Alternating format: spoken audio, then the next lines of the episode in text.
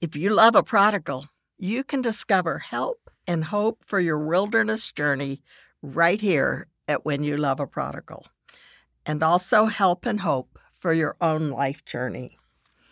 Today, in our third look at treasures in the wilderness, we will focus on unconditional love and blessing, not cursing. As you listen, note when you have put conditions on your love or spoken negative words to your prodigal. Love is more than just a word. Love is not just a noun, it is a verb. And that means love happens in action. If you have been listening to these podcasts, you know our prodigal was a boy that God sent to us when he was almost 10.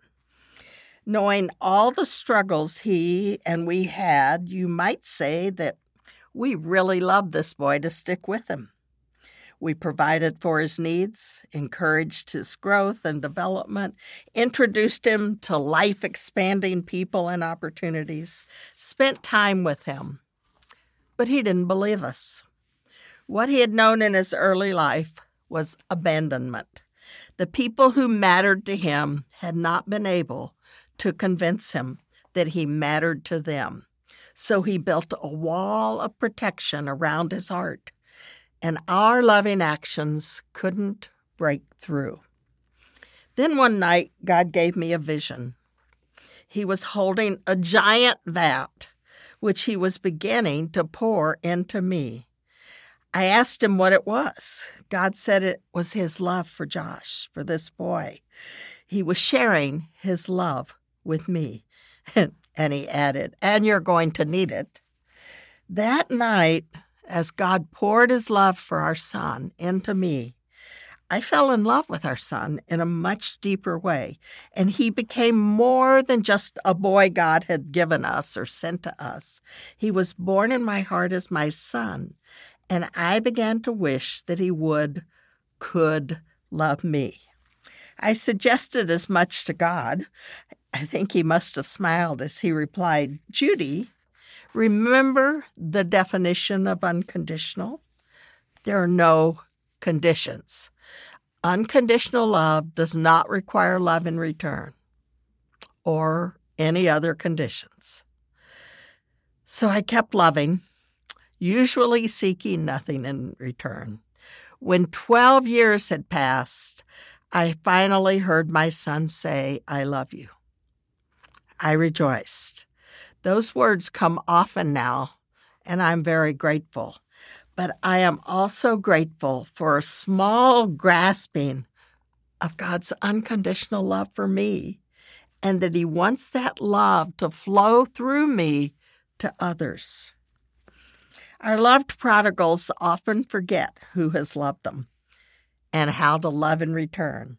Sometimes we do put conditions on our love, and that can drive them away. God calls us to do as He has done, to love with no conditions. But God demonstrates His own love for us. While we were still sinners, Christ died for us. That's hard to live that out for us sometimes. He didn't wait till we got good, made better choices, turned our lives around before he was willing to pay the price for us. And our Lord intends for that amazing, self sacrificing love that He has poured out on us to flow through to our prodigals. What a privilege. It's not up to us to manufacture the love and care and concern for these ones we love. No, God says, I'm giving you my love. I'm giving you my compassion. I'm giving you my courage and strength, whatever it takes to not give up, as we talked about last week. Do you see it, this treasure in the wilderness? God's unconditional love for us and for our loved ones. What a treasure. But there's more. Life is hard for our prodigals. Their lives are most often filled with fear, failure, and frustration. Yes, much of it is of their own making. They brought it on themselves. But those of us who love a prodigal are also filled with fear, failure, and frustration in our efforts to rescue and restore those loved wanderers. We practice tough love and set strict boundaries and sometimes speak discouraging words. I know I have.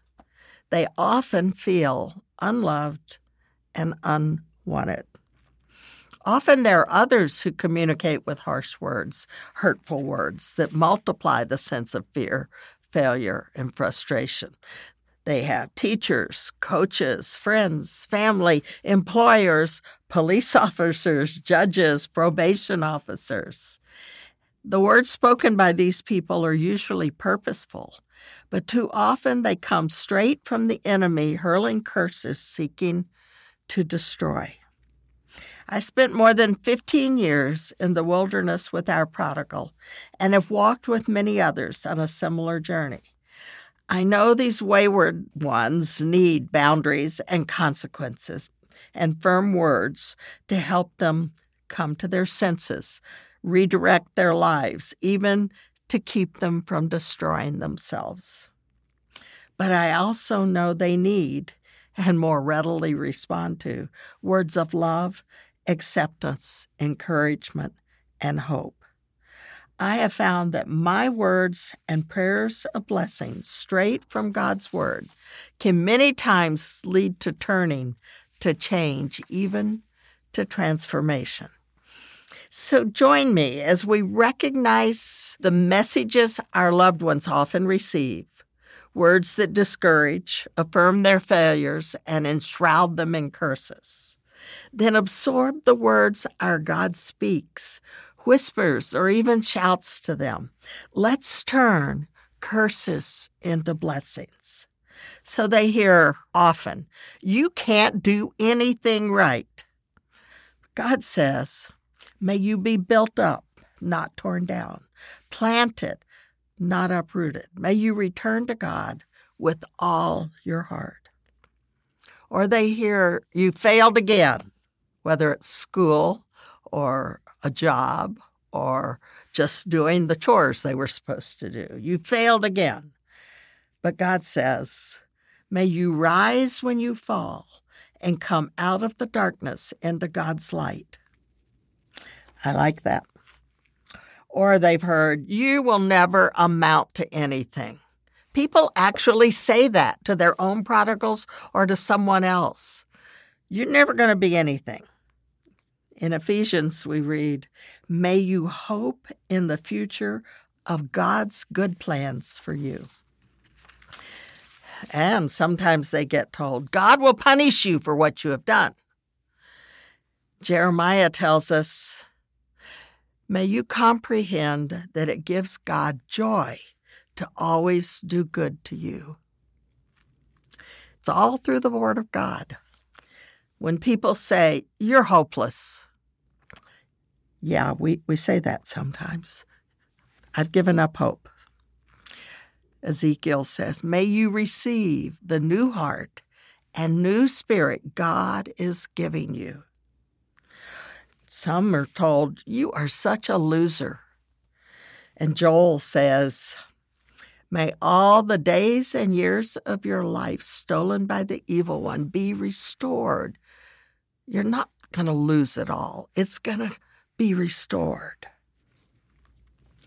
Oh, I've heard this said you make it hard for anyone to love you. Well, actually, that's true a lot of times. They do make it hard for us to love them. Hosea says, I love this too. May you feel cords of loving kindness as the Father bends down to feed you. What a loving, encouraging picture of God wrapping cords of loving kindness around you and reaching down, bending down to feed you. Ah, yes, you're going to spend your life in prison. We have said about our boy uh, a number of times, not to him, but about him. The only future we saw at the worst of times was he would either end up in prison or dead. I don't think we ever actually said it to him. Romans tells us, May you know that in Christ Jesus there is no condemnation. There's another couple here. I love this one too. Zephaniah 3. When you are here, our this is what people say to them. When you're here, our home is a war zone. And we experience that. but Zephaniah tells us, May you hear the love song God is singing to you. Even in the midst of chaos and turmoil and conflict, God says, I love you. I love you. I love you. Oh, I wouldn't say this, but some do. Even God couldn't love you. But Romans 8 says that's not true. May you be convinced that nothing can separate you from the love of God.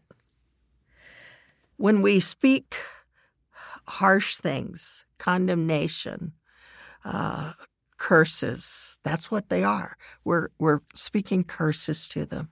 And God says, Oh no, don't do that. The devil's throwing curses. Other people will do it. You be the ones that keep loving them. And he says in Luke, he invites us bless those who curse you, pray for those who mistreat you.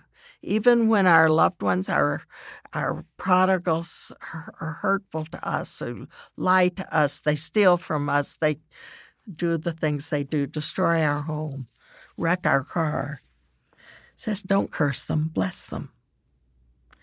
Paul admonishes us bless those who persecute you, bless them, and do not curse them. What a treasure! Our love is revealed. The love that God has put in us to shed on our prodigals, to let it flow through us. He says, Our love is revealed as we choose to bless, not curse. Will you join me in praying blessings over the prodigal you love? Every time the negative starts to come from your mouth, even if it's true, you choose not to curse. You choose to bless, to show love. God will turn it into what He does in their lives. The words we speak have power in their lives we need to speak words of love and blessing. So, something for you to think about. Have you put conditions on your love for your prodigal? Requirements to meet before you can give love to them? Let God show you how to love unconditionally. And have your words to your loved ones sometimes been curses rather than blessings? What negative words do you speak frequently? How could you turn those into blessings? God bless you.